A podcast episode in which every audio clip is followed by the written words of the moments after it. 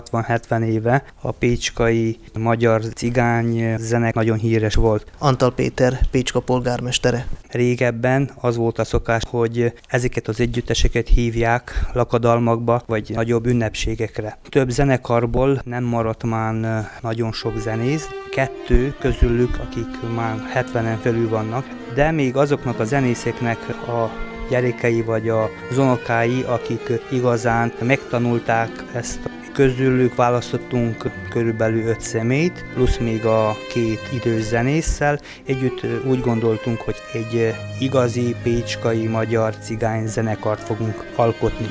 A pécskai kenyér után ez lenne a második brand a pécskai cigánysoron. A pécskai cigánysoron nagyon színás. A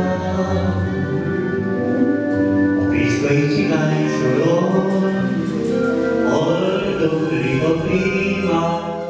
Belkes Ferenc. Mióta zenél?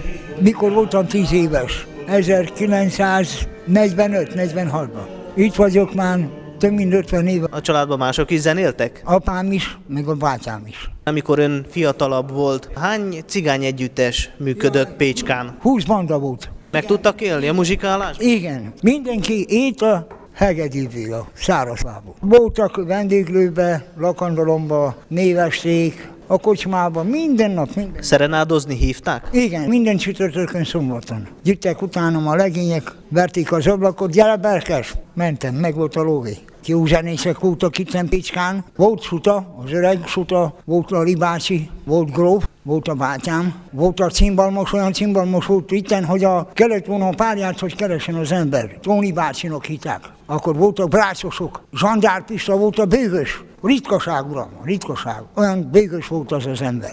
Még akkoriban kint volt nyitva a kaszinó, de ott nem ment be, aki akart. Ott nem ment parasztember vagy stb. Hány cigány muzsikus van ma még Pécskán? Nincs, csak én vagyok most hegedűvel. Én vagyok egyedül. Gyerekek már nem tanulnak. Még szakszafon, vagy orga, vagy gitár nem tanulnak. Miért? Nem lehet belőle élni, vagy értem én belőle a hegedűből. Most nem lehet. Nekem van egy unokám, vettem neki akkordion, de nem szerette. Azt mondta, hogy nagytata nekem nem kell. Ki hal a hagyomány? Hát ki? Biztos. Meghalunk ezzel gátlá. Zenészek Pécskán nem lesznek.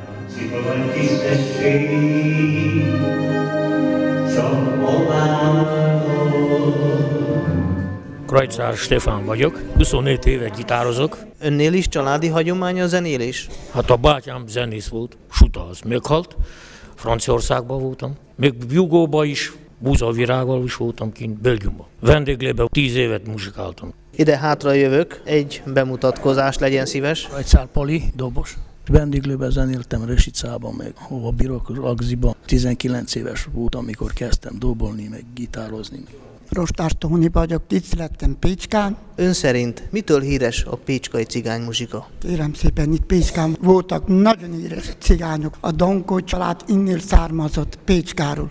Mind meghaltak, nem maradtak belőlünk, csak ami itt lát maga.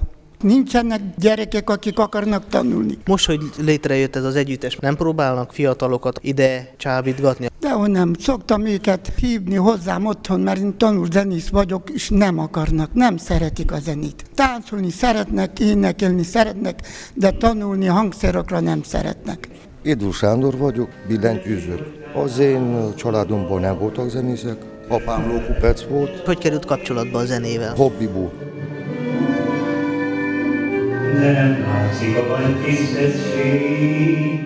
Az együttesnek 2 énekese is van. Halasi Attila. Borsos Endre. Önök mióta zenélnek? Én 22 éve körülbelül, ha nem több, de 22 éve biztos éneklek. Ebből 5 évet Magyarországon is énekeltem. Szalonzenésként is meg énekeltem lakodalmakban. Én gyerekkorom óta kisebb-nagyobb megszakításokkal. Mit szóltak ahhoz, amikor megtudták, hogy itt a kultúrházon belül egy úgymond hivatásos cigány együttes alakul?